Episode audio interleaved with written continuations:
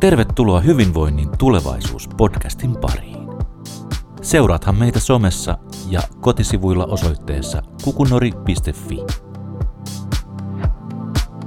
No niin, hei, lämpimästi tervetuloa kaikille Hyvinvoinnin tulevaisuus-podcastin pariin. Ja mun nimi on Anita Patanen ja pitkästä aikaa täällä studiossa.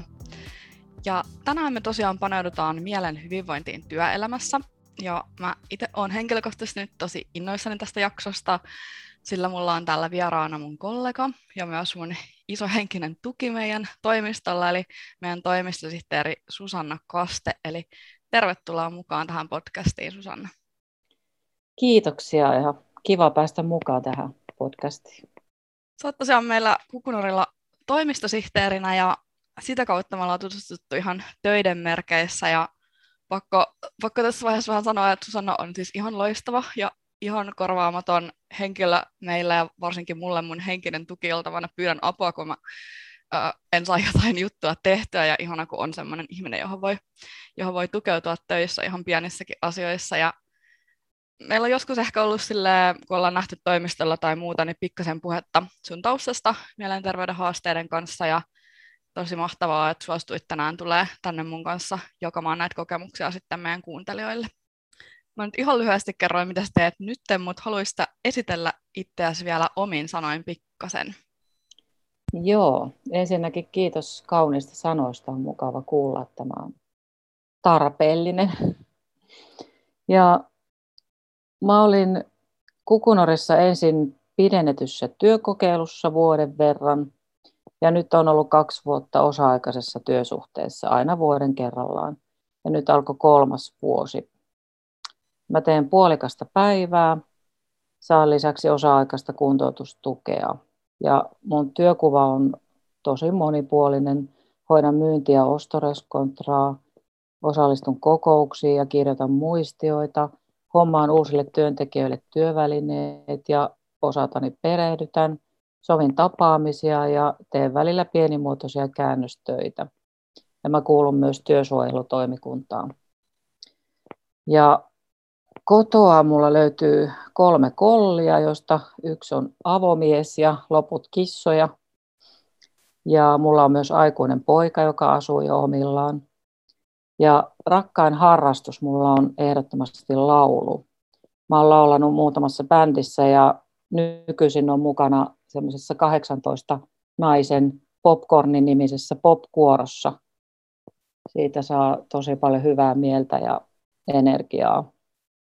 Siitä tulee ihan kylmät väreet, kun äänet soi hyvin yhteen. Ja kesän myötä meillä on varmaan jotain keikkojakin tiedossa. Ja käyn myös tosin liian harvakseen tai kuntosalilla, että tämä yli 50-vuotias kroppa ei ihan jäykistyisi. Että siinäpä se. Joo, mahtavaa kyllä, koska kissat on myös ollut välillä meidän palavereissa mukana, niin on päässyt tutustumaan niihin myös tälle etänä, etäaikana niin tota, ruudun kautta. Ja pakko kyllä ehkä ostaa keikalle liput sitten, että laita infoa, milloin pääsee kuuntelemaan, koska en ole kuullut sun laulavan muuta kuin meidän jossain virkistystapahtumissa, mutta olisi mahtava päästä ihan kuuntelemaan esitystä mutta miten, sä kerroitkin jo pikkasen, mitä teet tällä hetkellä Kukunorilla, mutta miten sä oot päätynyt töihin Kukunorille ja millainen matka sulla on ollut siellä taustalla? Joo, mä olin ensin, aloitin jo nuorena isossa pörssiyhtiössä ja olin siellä töissä ensin puhelinvaihteessa ja sitten myyntiassistenttina, niin kaiken kaikkiaan 26 vuotta. Ja vuonna 2009 niin mä uuvuin töissä. Työkuorma oli liian iso ja työpäivät venyi tosi pitkiksi. Ja paineet jaksamiseen oli tosi kovat ja mä yritin pitkään sinnitellä, mutta lopulta en enää pystynyt keskittymään mihinkään ja illat itkin, joten jouduin jäämään lyhyelle sairauslomalle. Mutta se oli selvästikin liian lyhyt se sairausloma, koska kun mä palasin töihin, niin oireet vaan jatkui ja paheni ja lopulta mulla todettiin vaikea masennus. Ja sittenpä se sairausloma kestikin puoli vuotta peräti. Ja no, palasin sitten töihin, mutta sen jälkeen mä sairastuin vielä kaksi kertaa ja lopulta sitten päädyin vuonna 2015 siihen ratkaisuun, että irtisanouduin siitä työstä ja se oli kyllä terveyden kannalta ehdottomasti oikea päätös. Vaikka siitä seuraskin sitten viiden vuoden työttömyys. Ja yritin jouduttaa sitä työnhakua sillä, että suoritin Omniassa toimistosihteeri ammattitutkinnon, mutta eipä niitä töitä. Varmaan ikäkin jo vaikutti, että ei niitä oikein meinannut löytyä, mutta sitten mä pääsin onneksi työkokeiluun muutamaan järjestöön ja alkoi järjestössä työskenteleminen kiinnostaa ja nimenomaan se, miten mielekästä työtä se on. Ja sitä kautta sai sitten mielekästä tekemistä ja ryhtiä päivään, että se oli niiden työkokeilun paras anti.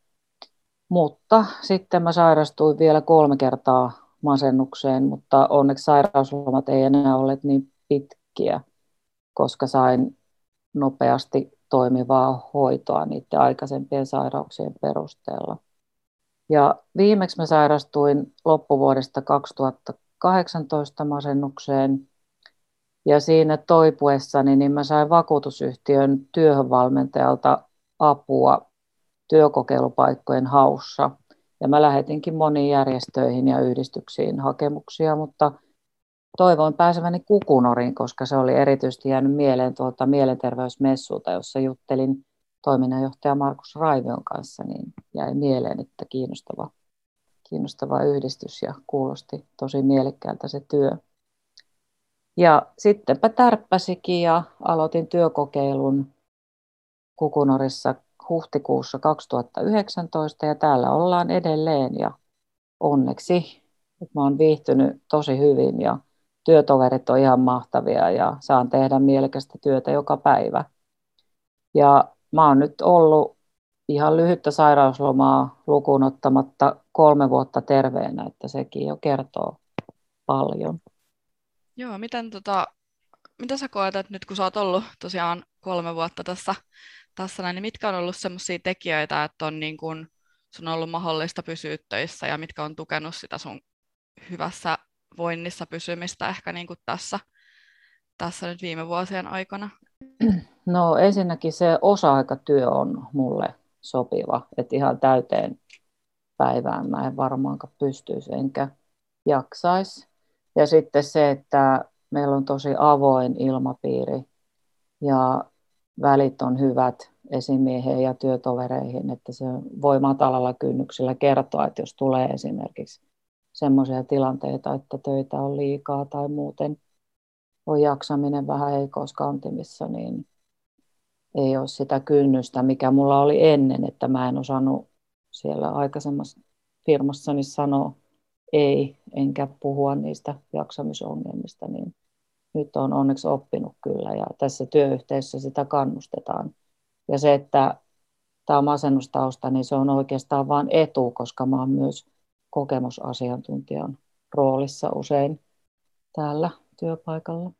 Joo, miten kun sanoitkin tuossa niin avoimesta ilmapiiristä, niin miten sitä sun mielestä on niin kuin rakennettu tai mitkä asiat, että se, että pystyy niin kuin sanoa esimerkiksi siitä, että on liikaa, liikaa töitä, niin se on ainakin ollut yksi auttava asia, mutta koet sä, että sitä on jotenkin tietoisesti rakennettu meidän työyhteisössä vai tuleeko se niin kuin enemmän ihmisten kautta se avoimuus? Vai onko siitä ollut puhetta vai miten se on rakentunut tai miten sitä voisi rakentaa, jos joku nyt miettii, että haluaisi omassa työyhteisössä edistää tämmöistä avoimuutta? No kyllä se pääosin tulee ihmisten kautta ja jotenkin se tunnelma on täällä jo ollut semmoinen. Ja tietysti kun on kyse yhdistyksestä, jossa yhtenä kohderyhmänä on mielenterveyskuntoutujat, niin tietysti sekin vaikuttaa paljon.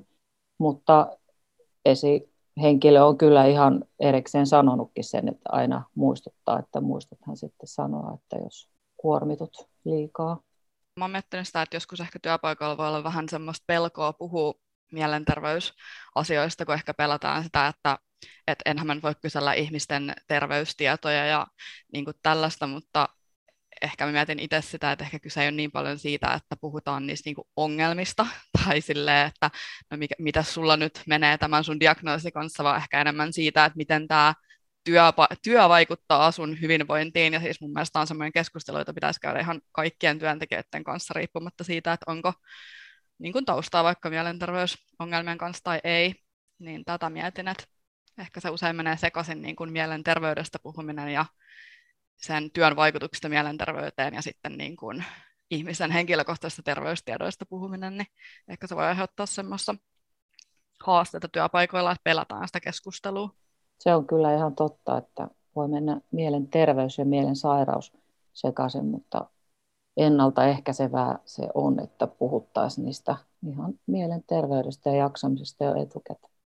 Miten sitten, jos puhutaan vielä vähän siitä sun niin kuin, töistä pois jäämisestä, että sanoitkin tuossa, että se on niin kuin, um, oli sille terveyden kannalta oikea päätös jäädä pois töistä, mutta sitten toisaalta, että siitä tuli se pitkä työttömyys, joka varmasti aiheutti sitten niin kuin, erilaisia haasteita muuten, mutta et, sanoit, että se kuormitus ainakin oli yksi sellainen asia, mutta osaatko kertoa muuten, että mitkä on ehkä semmoisia syitä, mitkä johti siihen sairastumiseen, tai mikä siellä työpaikalla niin pahensi niitä oireita, että kuitenkin siinkin oli niitä sairaslomia ja yritystä palata siihen samaan työpaikkaan, niin mi- miksi se ei ehkä onnistunut, tai mitä, mitä oltaisiin voitu tehdä toisin, että se olisi ehkä onnistunut?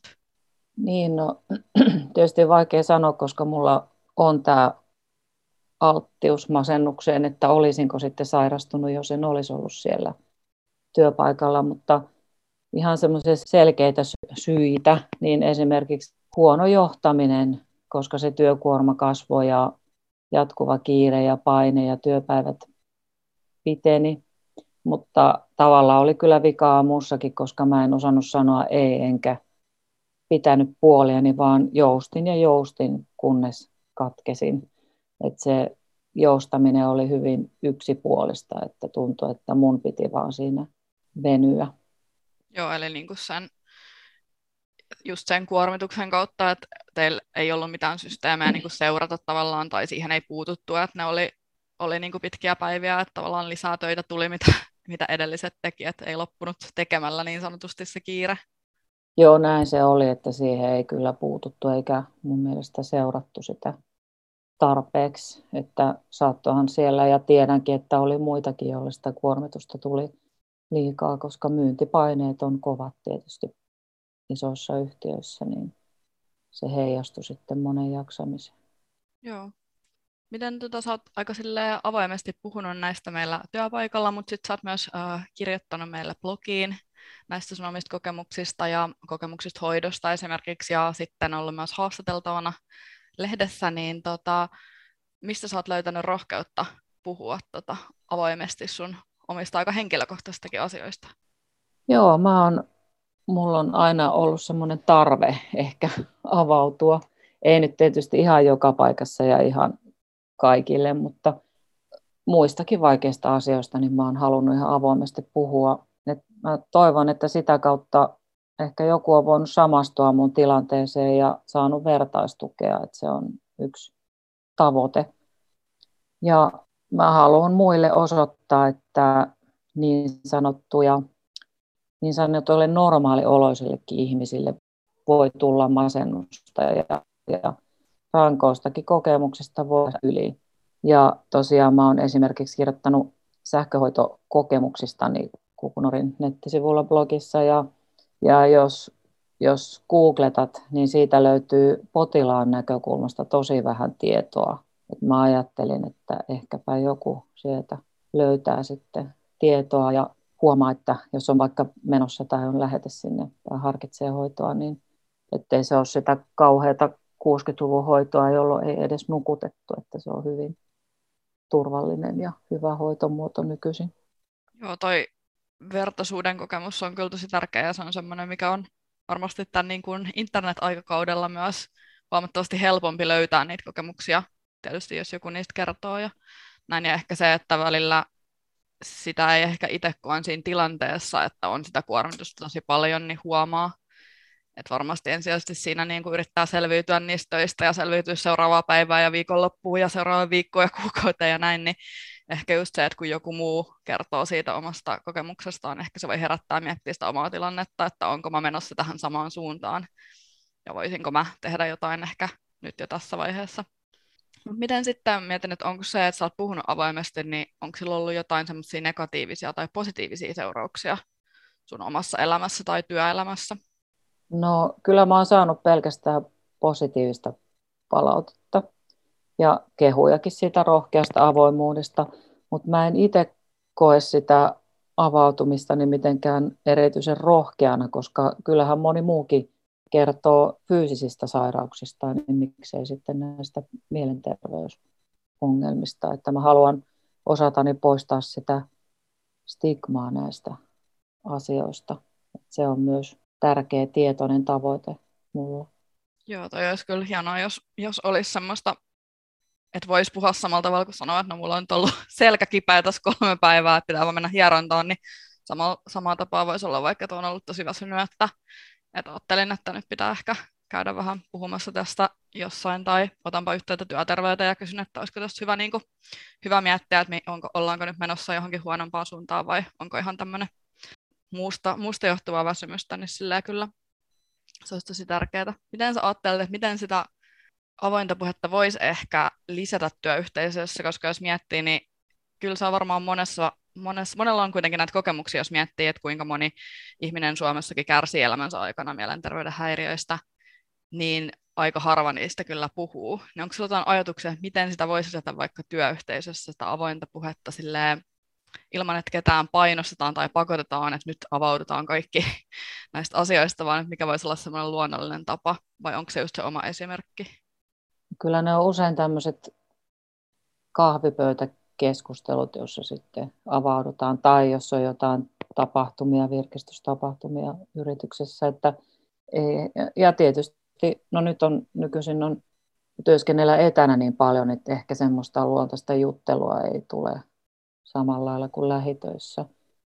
Mutta kyllä se on oikeastaan, että yksi ihminen kun uskaltaa avata suunsa, niin sitten muutkin uskaltaa ehkä kertoa vähän omista kokemuksistaan, mutta en mitenkään painosta taas kertomaan, jos ei halua, että se on, se on ihan jokaisen oma yksityisasia. Mä nyt on tämmöinen avoin pälättäjä. Mutta se on just mahtavaa. Miten tuo mietin, että jos, jos olisi nyt vaikka tämmöinen kahvipöytäkeskustelu ja siinä ehkä niin kuin työkaveri kertoisi, että hän on nyt aika tosi väsynyt ja hän, hänellä on niin kuin vaikka tämmöisiä vähän masentuneita ajatuksia ja näin, ja sä huomaat sen työkaverina, niin mitä sä ajattelet tällä kokemusasiantuntijana, miten siihen voisi ehkä reagoida, että kuitenkin työkaverina voi miettiä, että no mä haluaisin jotenkin auttaa tai tukea, ja ehkä siinä vähän sanoa, että hei, nyt ei kuulosta hirveän hyvältä, mutta, mutta tavallaan, ja sitten ehkä tee mieli mennä mihinkään esihenkilöllekään niin kuin juoruamaan tästä, mutta sillä olisi hyvä niin kuin jotain ehkä tehdä myös työkaverina, niin onko sinulla jotain ajatuksia, että mitä, mitä siinä ehkä voisi sellainen työkaveri sanoa tai tehdä tai ehdottaa tämmöisessä tilanteessa? No kyllä mä, jos jaksaminen on niin äärirajoille, että siitä haluaa kertoa toiselle, silloinhan se on jo, jo selvästikin jotain vialla, niin kyllä mä kehottaisin silloin kääntymään työterveyshuollon puoleen, että kannattaisi varmaan jutella jonkun kanssa asiasta ja kertoisi ehkä vähän omista kokemuksista ja siitä polusta, että mitä kautta mä oon saanut apua ja en tietenkään mitenkään pelotellen, että nyt sullakin on selvästi vaikea masennus, mutta, mutta kyllä mä kehottaisin kääntymään ihan ammattiauttajan puoleen. Joo. Miten, oletko kokenut, että sut on tavallaan aina otettu niin kuin vakavasti esimerkiksi hoitavien tahojen puolesta ja silleen, että kun sä oot ekaa kertaa vaikka hakeutunut näiden oireiden kanssa uh, niin kuin hakemaan apua, niin onko se, millainen se vastaanotto sun mielestä oli, että oliko se semmoinen, niin kuin, että olet tiedä tosissaan ja lähdettiin miettimään, mitä nyt tehdään, vai oliko se vähän semmoinen, että no kaikki väsyttää ja yritäpä nyt mennä takaisin sinne töihin? No silloin kun mä ensimmäisen kerran, sitähän ei vielä kun masennuksessa diagnosoitu, mutta työuupumuksesta oli puhe, niin jos nyt oikein muistan, niin kovin vakavasti ei otettu. Että se oli muistaakseni kahden viikon sairausloma ja se siitä. Että sen kummempaa ei mietitty ja esimerkiksi työpaikalla ei mitään työoloja, niiden muutoksia ajateltu. Mutta toisaalta se voi olla siitäkin, että mä oon sinnitellyt niin pitkään ja siinä vaiheessa, kun mä en tiennyt itsekään, että mistä on kyse, niin mä ehkä peittelin niitä oireitani ja yritin vaan, että kyllä tässä jaksaa, että vähän nyt on väsymystä ja unettomuutta. Ja Mutta sitten kun ne oireet meni tosi pahaksi, että ei tosiaan pystynyt enää keskittymään mihinkään ja se oli pelkkää itkemistä ja kotihommat ei onnistunut, niin silloinhan ne oireet oli niin selkeät, että piti itsellekin myöntää, että ei tästä ei, ei niin kuin vaan kykene. Että ihan jostakin ruoanlaitosta lähtien kaikki perusasiat oli niin vaikeita. Ja myöhemmin sitten, jos on joutunut ihan päivystyksen kautta joskus menemään, että on, on mennyt niin pahaksi tilanne, niin kyllä mä oon aina saanut hoitoa, että ei ole kyllä passitettu kotiin koskaan. Joo, koska toikin voi olla yksi sellainen vähän pelko, että sit kun menee niiden omien oireidensa kanssa sinne, että sit jos vaan sanotaan, että no siitä nyt takaisin vaan, että kyllä se siitä, että kuitenkin se on aika iso kynnys jo mennä sinne esimerkiksi työterveyteenkin, niin se on ehkä välillä hassua, miten, miten näihin niin kuin mielen kysymyksissä niin lähdetään niin kuin siitä, että haastetaan tavallaan sitä, että onko sulla nyt oikeasti oireita ja onko tämä niin paha, että jos sä menet tavallaan vaikka hammaslääkäriin silleen, että no mulla on todennäköisesti reikä täällä, niin yleensä nyt joku niin kuin katsoo, että no katsotaanpa, että onko siellä reikä ja no onhan siellä alkava reikä, että pitäisiköhän sitä nyt jo paikata, että ei olla sillä niin kuin, että no en, nyt, en mä nyt tiedä, onko sulla siellä mitään, että meppä kotiin ja katsotaan kahden viikon päästä, että jos yhä sattuu, niin tuu sitten takaisin, että ehkä vähän välillä semmoista suhtautumista. Mutta koet se kuitenkin, että sun niinku kaikesta, missä sä oot niinku tänään, niin että se oli kannattavaa mennä silloin sinä päivänä sinne ja niinku aloittaa se toipumisprosessi tietyllä tavalla siitä, vaikka sen ei heti, heti tietenkään alkanut, mutta Kyllä ehdottomasti, että en kadu hetkeäkään sitä, että mä tein oikean päätöksen, että mä uskon, että olisin vielä pahemmassa jamassa, että jos olisin sinnitellyt ja yrittänyt jäädä sinne. Ja, ja, ja kyllä mä oon ihan tyytyväinen elämääni. Joo, mitäs kun mekin ollaan tässä justiinsa lanseerattu toi mielenturvaa verkosto ja siinähän meillä on niin ajatuksena löytää ratkaisuja tähän hyvän mielenterveyden tukemiseen työpaikoilla ja semmoinen meidän ehkä iso pitkän aikavälin tavoite on se, että ihmisten ei tarvitsisi kuormittua niin paljon tai se työ, työpaikka ei ole sellainen, että se ainakaan pahentaa sitä, että kaikkia kriisejä ja muutahan niin kuin ihmisen elämässä varmasti tulee aika monella vastaan ja niitä ei niin kaikki voi mitenkään välttää, mutta että, se työpaikka on ainakin sellainen, että se ei pahentaisi sitä oloa, vaan ehkä jopa niin kuin, olisi sellainen positiivisesti mielenterveyttä lisäävä. Ja, niin olisiko sulla jotain semmoisia vinkkejä, mitä sä voisit antaa työpaikalle tulevaisuutta ajatellen, että mitä työpaikoilla voitaisiin tehdä, että ihmiset vois paremmin työelämässä? Joo, ensinnäkin se on hyvä asia, että näistä mielenterveysasioista puhutaan nykyisin enemmän ihan selkeästi.